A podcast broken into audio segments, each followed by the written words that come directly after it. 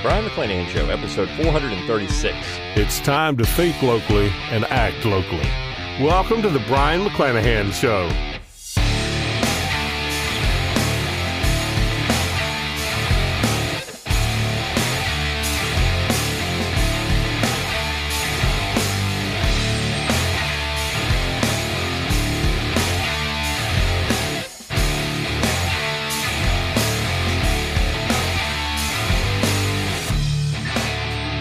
Brion McClanahan Show. Glad to have you back on the program. Very glad to be here. Don't forget to follow me on Twitter, like my Facebook page, and subscribe to my YouTube page. You can find all those social media accounts on my webpage, brionmcclanahan.com. That's B R I O N, McClanahan.com. While you're there, give me an email address.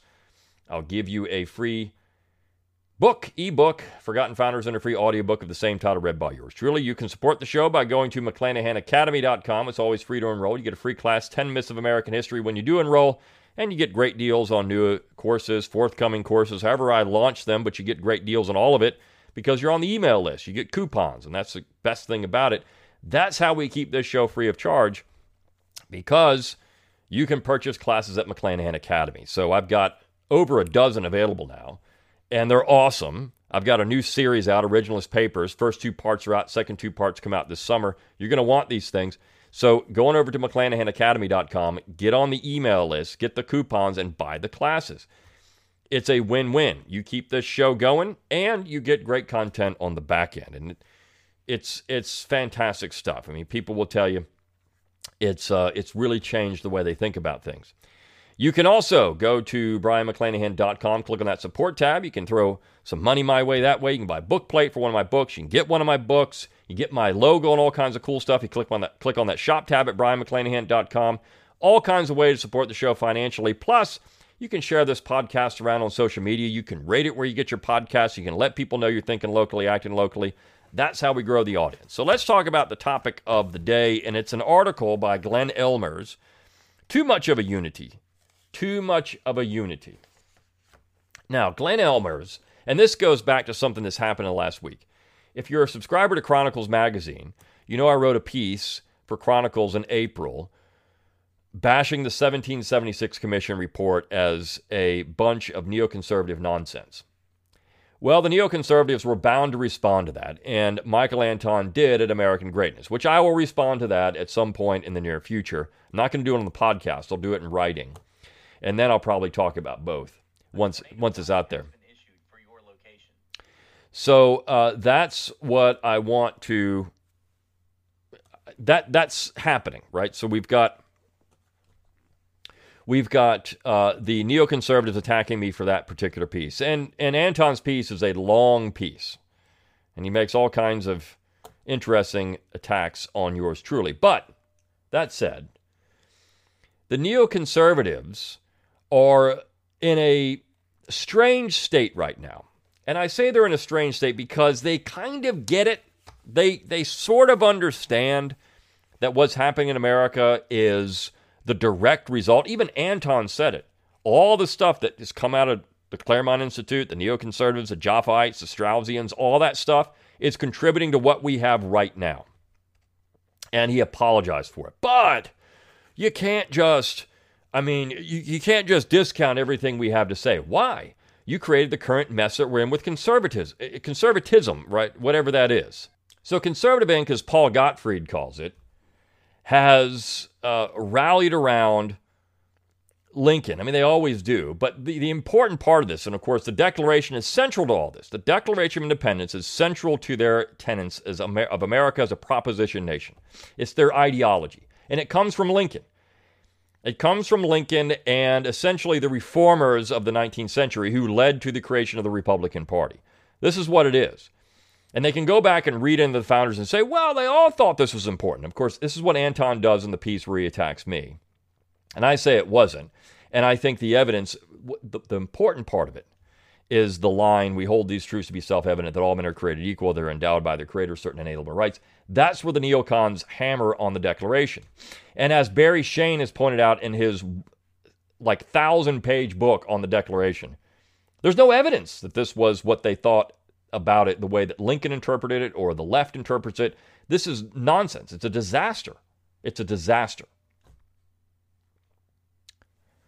So you've got this piece by Glenn Ellmers, the title Too Much of a Unity. And basically, what he's getting at in a tortured way is that maybe we need to rethink the ideas of nullification and secession as Straussians. Maybe there's something to this, but he has to, tortured in getting to it. It's so painful to read. And he makes some really stupid statements.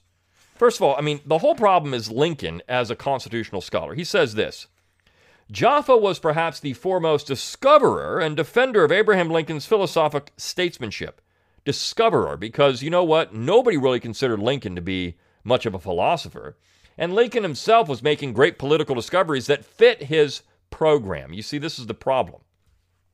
As Garry Wills has said when he talked about Lincoln's Gettysburg Address, Lincoln revolutionized the revolution.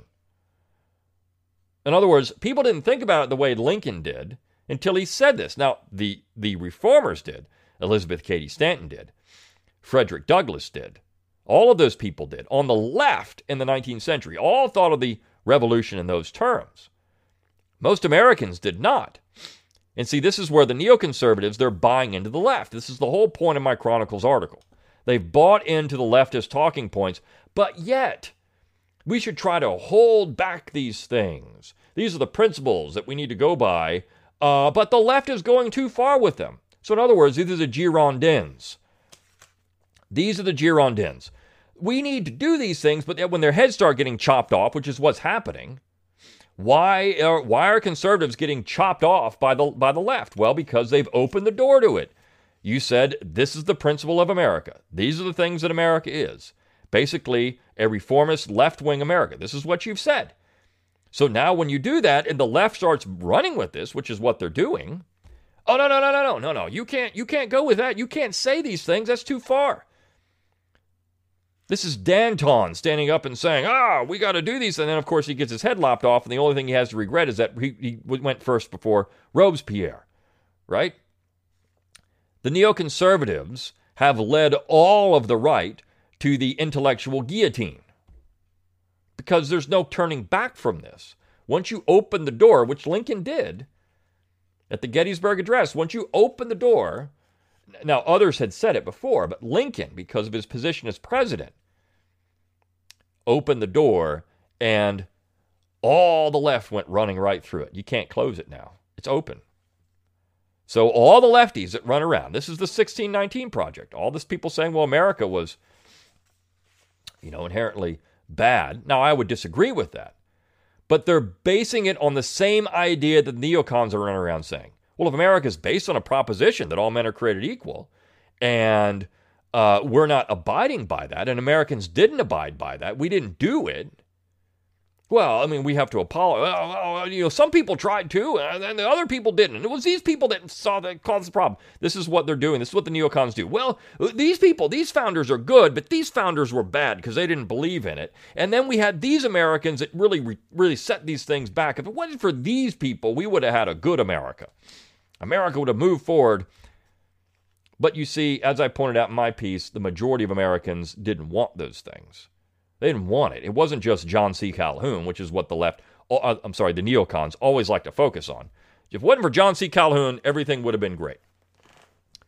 Well, when the majority of Americans, all throughout the 19th century, did not believe in the tenets of what Abraham Lincoln was saying, and this is true because we know that history is very clear on this point then who is really that is the 1619 project not correct that Americans were essentially against these things?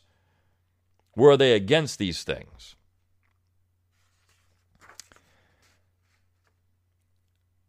So that's one line that I thought was ridiculous. And he says later in the piece Jaffa is perhaps most famous for his broad and unyielding defense of Lincoln as a true heir of Jefferson. And other people had said this too. Look, if you read uh, the Anti Federalist Papers, Storing's attempt to show that Je- Lincoln was the heir of the Anti Federalists, the Jeffersonians. These are Lincoln. Now, you could say that Henry Clay was a national Republican and that he was an heir of Jefferson as well. I mean, you could make this argument. I think Michael Holt does in his wonderful book on the Whigs that the Whigs were in many ways a certain offshoot of Jefferson. But then so were the Democrats. So which one was it? The Democrats were as well but you had two different factions in this Jeffersonian tradition. Which includes the contention that there is no constitutional right of secession. Well, Jefferson wouldn't say that. He wouldn't say there's no constitutional right of secession. In fact, Jefferson thought there was secession. It was possible. He didn't agree with it, but he thought it was certainly possible. That the Declaration confirmed the American pe- people as one sovereign nation, that's not what Jefferson would have said either. So this is all being ma- this is all made up nonsense. And that the Constitution instituted the perpetual union of this people.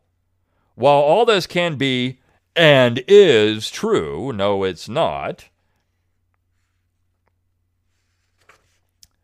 Then he goes on, but all that's not true.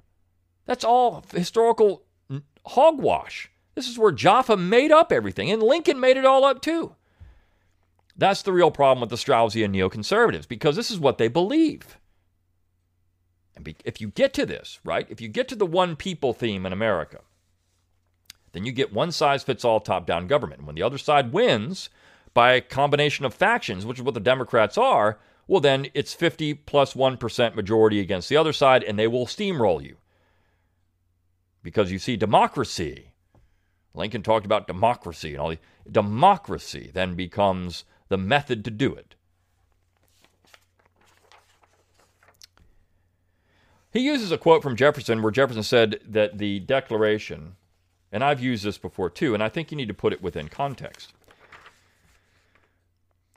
As the principal author of, the, of, that document, the Declaration, Jefferson explained it that was intended to be an expression of the American mind and to give to that expression the proper tone and spirit called for by the occasion, meaning independence.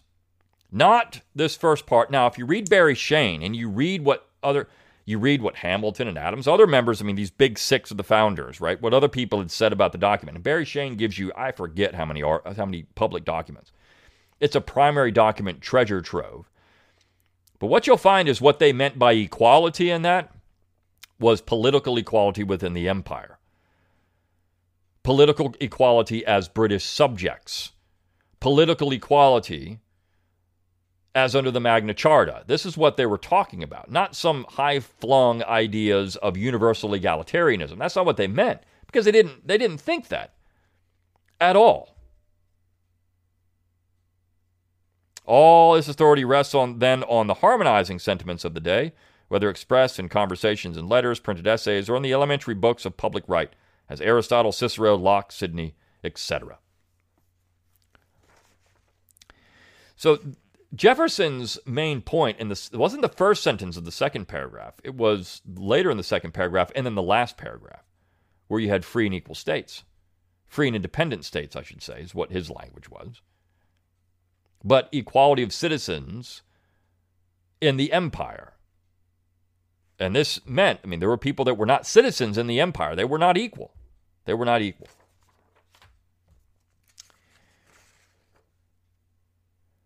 You get to uh, a little later in the piece, Lincoln says, Lincoln says the Declaration did not exist for the sake of the Constitution. So what? Who cares what Lincoln said?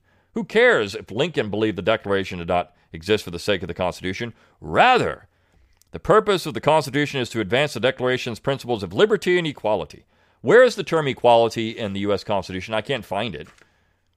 I can't find it at all. They speak of justice, common defense, domestic tranquility. I mean, these are, but there's no mention of the word equality. Why? Because again, it wasn't really that important.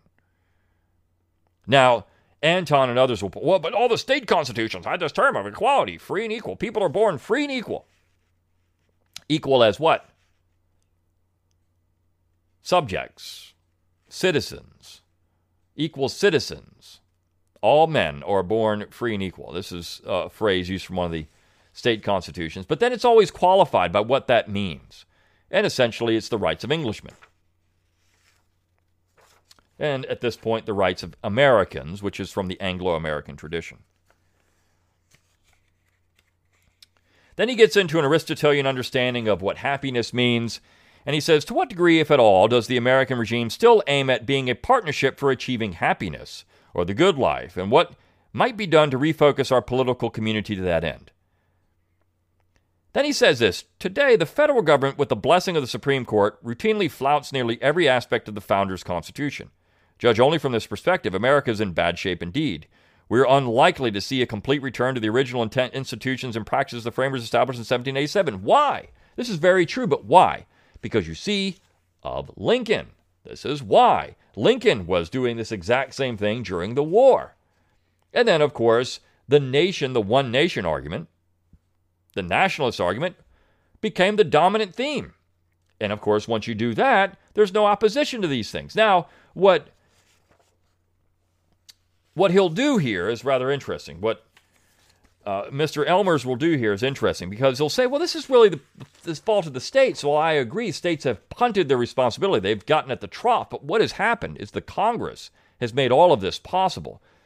And they've basically said states have no powers anymore. You can't oppose these things. And even Ellmers gets into some of that nonsense. What are the underlying principles of the Constitution? Well, federalism. That's it. That's the underlying principle of the Constitution. And he does say, though, success will depend mostly on state and local governments. This is true. This is think locally, act locally. The underlying principle of the Constitution is federalism, so it's going to require that. Now, that's what Ellmers thinks. Ellmers thinks it's something else, but federalism is the key and the core to all of this.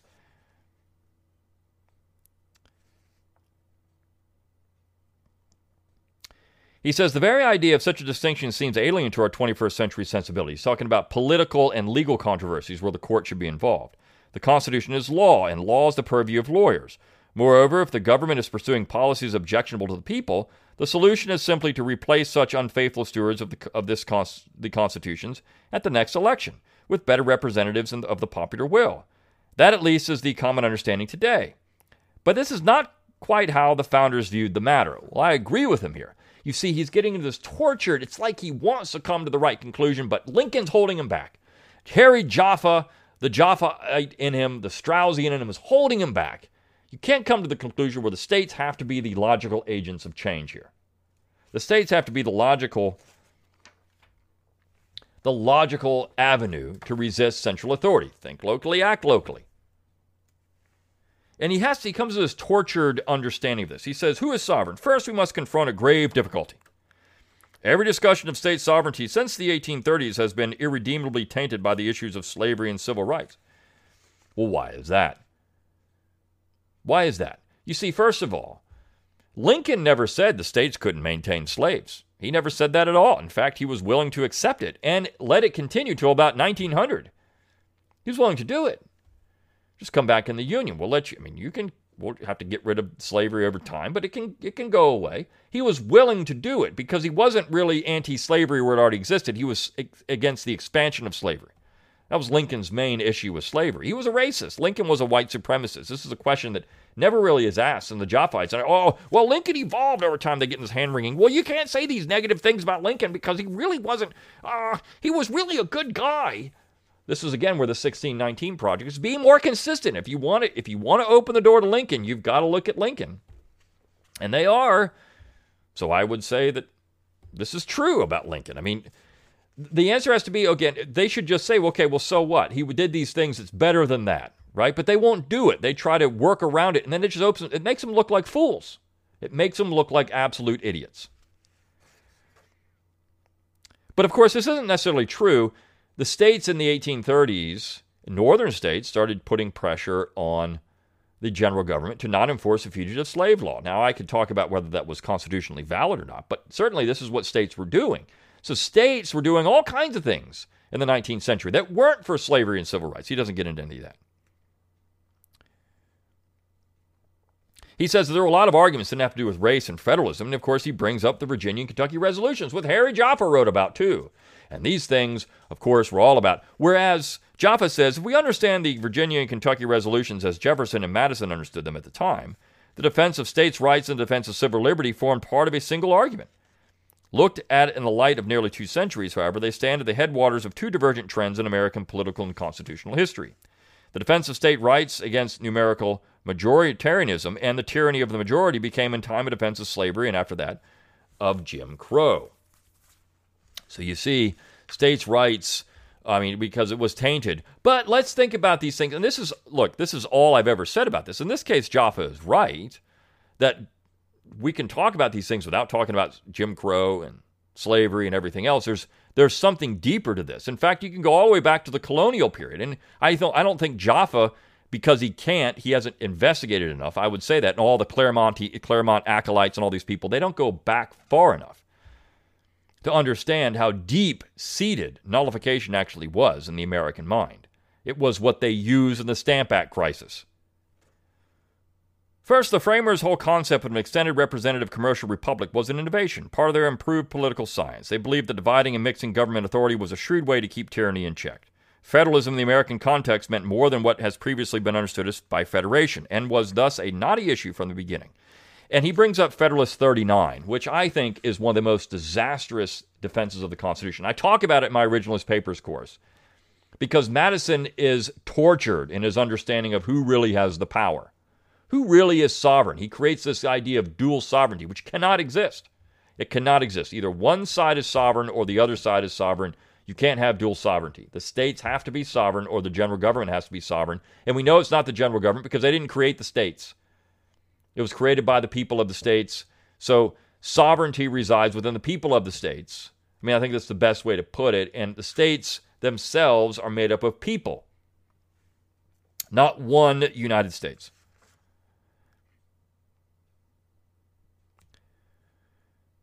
Of course, he brings up Federalist 46, where Madison essentially talks about nullification. He's foreshadowing the Virginia resolves.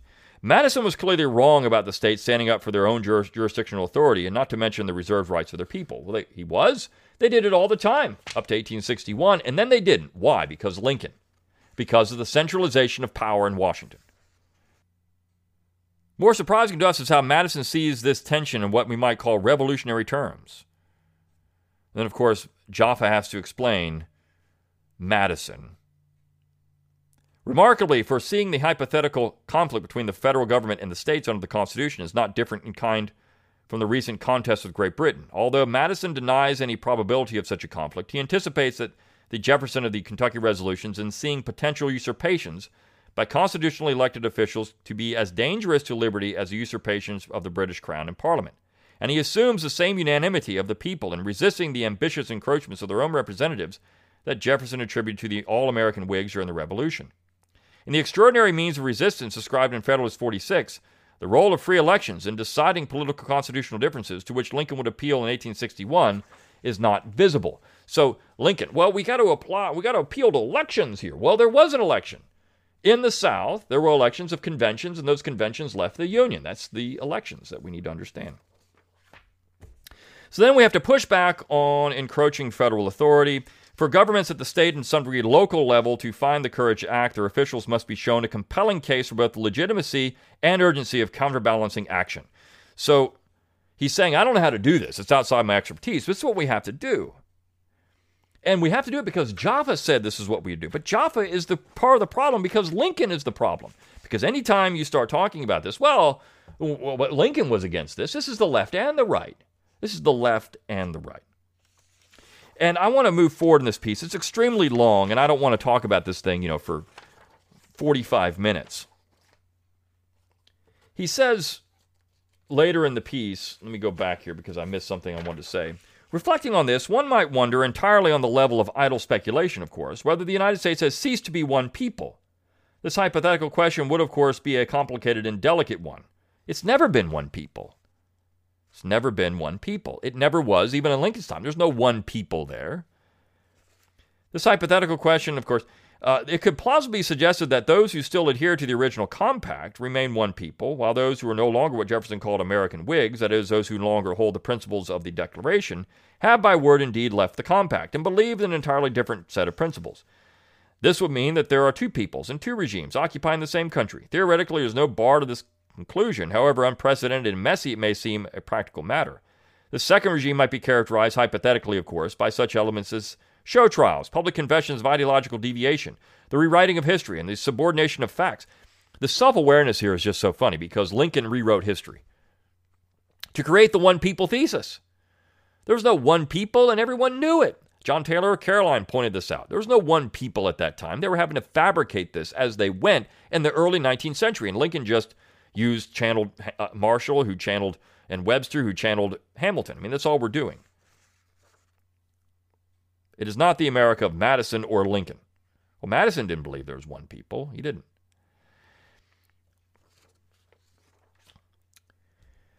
At this point, some readers may question whether the notion of two separate regimes raises the question of secession. So he's going to get into secession. He says,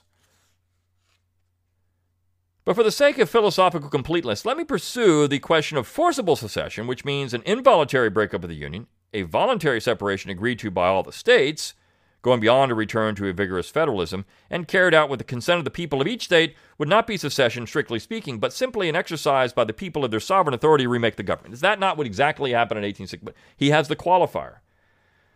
A voluntary separation agreed to by all the states. Was this agreed to in 1787? No, you or 1788. You only did 9 to 13. It wasn't agreed to by all the states at that point, and it may not have been agreed to. So the founders themselves didn't think you needed unanimous consent. They said it in the Articles of Confederation, but they worked around that with the Constitution. So what did they really think? They didn't think unanimous consent was necessary. It was desirable, but not necessary to form a new union or leave the union, which is exactly what happened.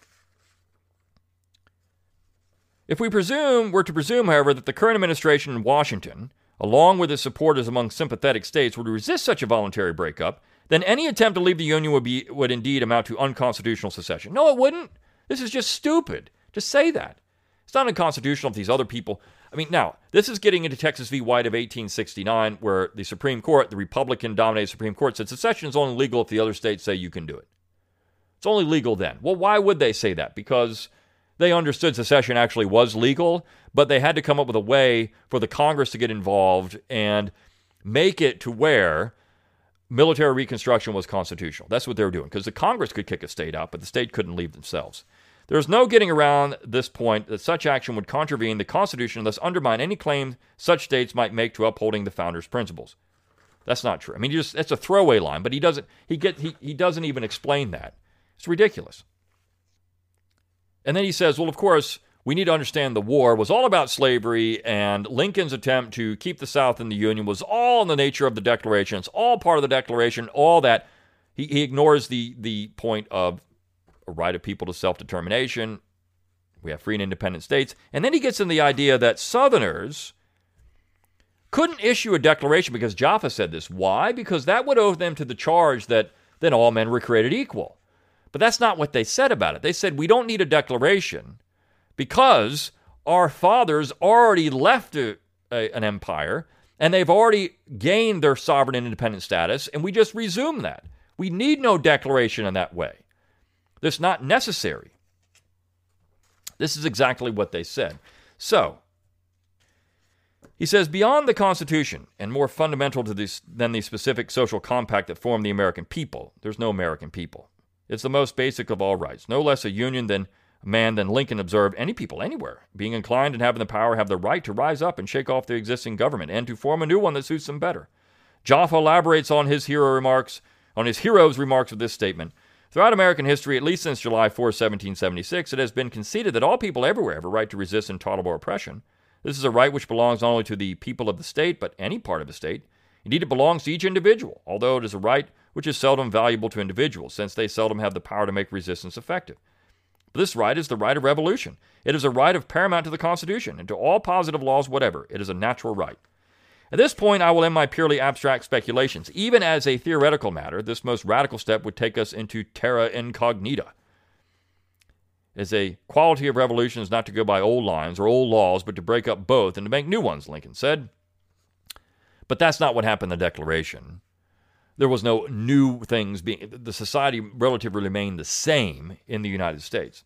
I mentioned this only, I mentioned that only at the most utmost extremity, prudence retains as always its sovereign authority. If such a course were to be contemplated, it would be necessary to determine if the present situation is intolerable, whether there is a plausible alternative, that is, a sensible and fairly concrete plan for something better which would justify extreme action, and if there is a possible path to achieving the, that alternative. This later conclusion need only be possible, not likely. For there are times when honor and justice may command greater enterprises, even at immense risk, and even if the outcome depends to some degree on chance or providence. So, what's happening here with this Glenn Ellmers' piece is that these neocons are starting to realize that the situation they created is breaking apart. This Lincolnian nationalism doesn't work because it's a fabrication. It always has been a fabrication. There's never been a one American people. Lincoln is the problem. He is the linchpin of everything. You take out Lincoln, and we have an entirely different situation in America. You take out the war, the crusade for union in 1861 to 65, and something else happens. First of all, you take out Lincoln's calling for 75,000 troops, Virginia doesn't secede, North Carolina doesn't secede, Tennessee doesn't secede, Kentucky, Missouri, those states don't leave. There's no war. There's no war. We know that because there was no war up until Lincoln called for 75,000 troops and because Lincoln tried to provision Fort Sumter. We know that if Lincoln had just let the fort be purchased, there'd have been no war. And therefore, we still would have had a United States. We still would have had it. And maybe those southern states would have come back in the Union. Who knows how it would have worked? I don't know. But there would have been no war, and the United States would have maintained its federal principles. Because of the war, we had a forced nationalism, and that is the whole point. That's the whole key to Lincoln, and he had to he had to cover that with this lofty, un, ahistorical regurgitation of the Declaration and the Gettysburg Address. Okay, so the neocons are starting to figure it out, but it's a little too late, I think, in many ways for them. For them, I think that think locally, act locally still works. I agree with them in part of this that we can still work from the bottom up. And in some ways, I mean, we can separate. I mean, I, I think in every way we can separate issues from the principles, which is federalism, state powers, all that. It doesn't matter what it's used for or had been used for. It matters what it's used for now, which is the principle of the Constitution. That's the important thing. All right. I'll see you next time on the Brion McClanahan Show. See you then.